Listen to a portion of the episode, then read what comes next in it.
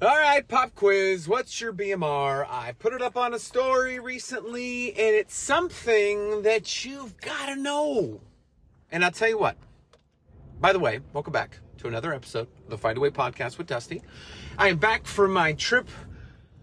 Uh, in the course of uh, seven days, I went to California, played the Grinch for three performances, uh, then came back uh, got back on a plane the next morning, went to New York, browsed around New York before driving up to Connecticut. And then uh, was in Connecticut for four days and uh, ended up coming back. The one thing about traveling is the consistency, the rhythm. Ha! See, it just it ties together sometimes. The rhythm that I talk about. It was a rhythm disruptor, and I um I um I did what I could, um, but um, you, you know, you, you go to a um, a place uh, like a, a restaurant, and they don't have like the listing of calories and stuff like that, and how impactful. So like, if I get like the this and that, uh, I don't know how many calories it, it is, so it's hard to stay within my limit. I think the first day in New York, I was tracking pretty good as far as what I was having, but it's hard to track, especially with your when you're on the road or on the go. So uh, I did what I could, uh, ensuring that I got the appropriate amount of uh, protein, but not super obsessive about food just because I know that my journey is going to be consistent with showing up. Um, the, the big thing that you know, I talk about rhythm disruptor. Because it is a rhythm disruptor, I know that I'm going to feel heavy or I'm going to just feel heavier.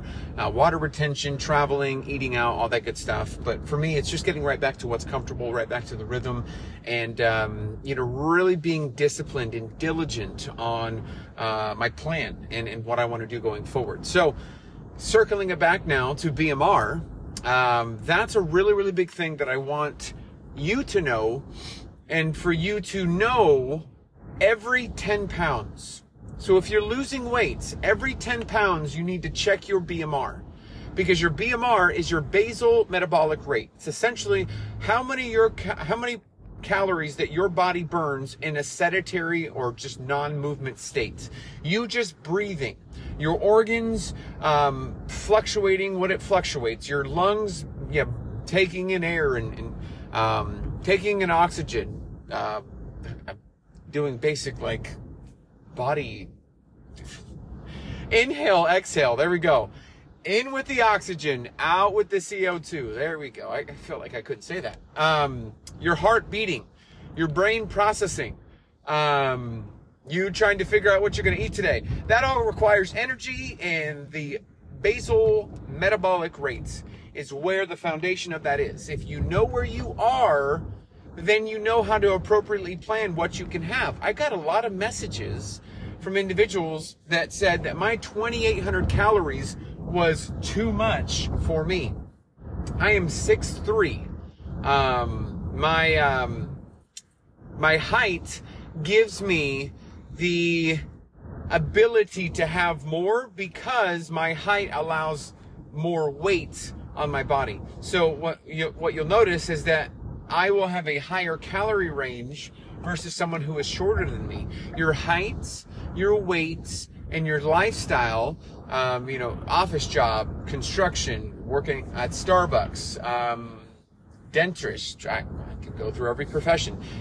what you do on a day-to-day basis and how sedentary you are, how active you are, all matters. And so because that all matters, your BMR is essentially a good starting point. And I've always referenced TD, uh, that's Tom Delta Echo Echo, TDEE, Tom Delta Echo Echo calculator.net as a good reference point of finding what your BMR is. And you can actually plan accordingly um, with that BMR on what appropriate calories that you need in order to lose weight. So if you are um, at a BMR, like you not doing anything, is at like 1800, um, you're, you're taking those 1800 calories and then you're incorporating then any activity that you're doing. Now, if you're very active, um, you're going to be afforded more um, calories. And so, say if your BMR is um, 1800 and you do, uh, you go and you have a workout and you burn 500 calories. Now that 1800 that you're at is at 2300 because of the additional uh, workout or additional calories that you've burned. And so the additional calories uh, that you burn, as well as your BMR, is what's going to give you a good reference on what your body burns. Now, you start there with calories, then you move over to your intake or your nutrition, what you're eating.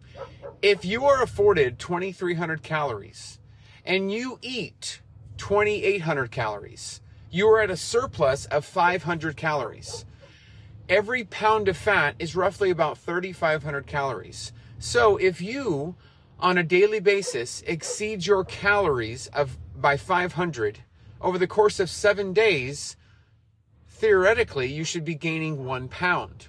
Now, since we don't know the exact number, we give a good, um, uh, we have a good assumption of where you're at, but we don't have the exact number uh, because we don't know how active you are. Like you're, hey, I, I burned to 500 calories uh, when I um, did that workout. It's like, okay, great, burn that 500 calories doing the workout, but what about that day that you helped move the couch? That's burning calories. What about that time that you had to pick up from your toddler six or seven times? That's all calories. And so, and but also nutrition wise, oh, I, I just had 2,800. Okay, did you calculate the oil, the sauces, the, the snacking, the nibbling? Did you calculate all the small things that will will add up to what potentially is adding on to that number.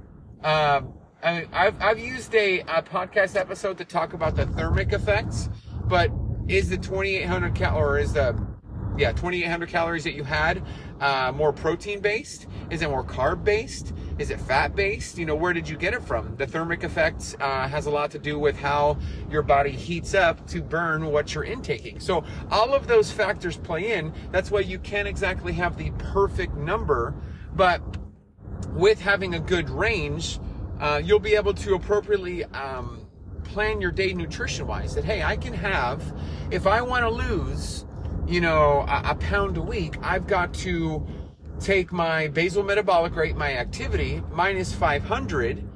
And if I minus 500 over the course of a week, I theoretically should lose a pound a week. And that's a pretty safe, sustainable, long-term plan of using a pound, losing a pound a week. You're going to have stalls, fluctuations. You know, your body is going through water fluctuations, and oftentimes um, most of your weight is is released. And I've talked about this before through your breath. And so there are all these factors that play in but that's where the attention to detail is really important. And when I say you've got to know your BMR, that's a number that you should know about every 10 pounds because it's going to change.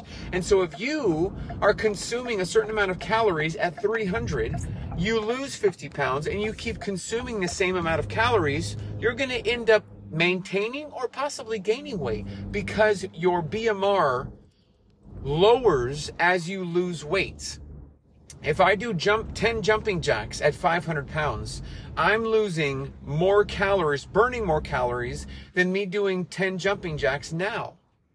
It's going to be very different. So knowing that BMR, knowing that number is going to be so vital for your success on your journey. And so focus on, I mean, it's a numbers game really is. That, that first day in New York when I was sharing some calories, it's a numbers game.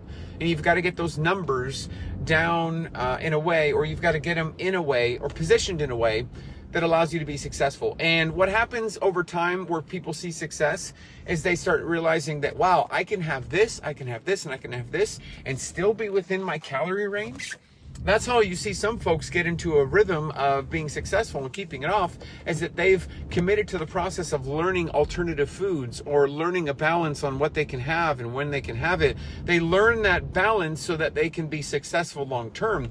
Oftentimes you don't see success from individuals that are committed to it, but for a short period of time and don't actually learn a consistent approach to meals that they're going to start having long term. They're pretty much just looking for that quick solution rather than that long term plan.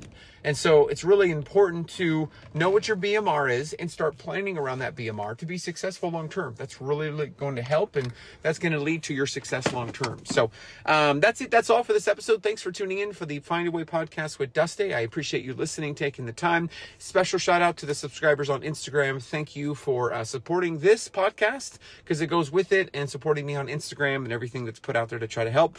Hope you have a wonderful, wonderful day, and I'll talk to you soon. Take care.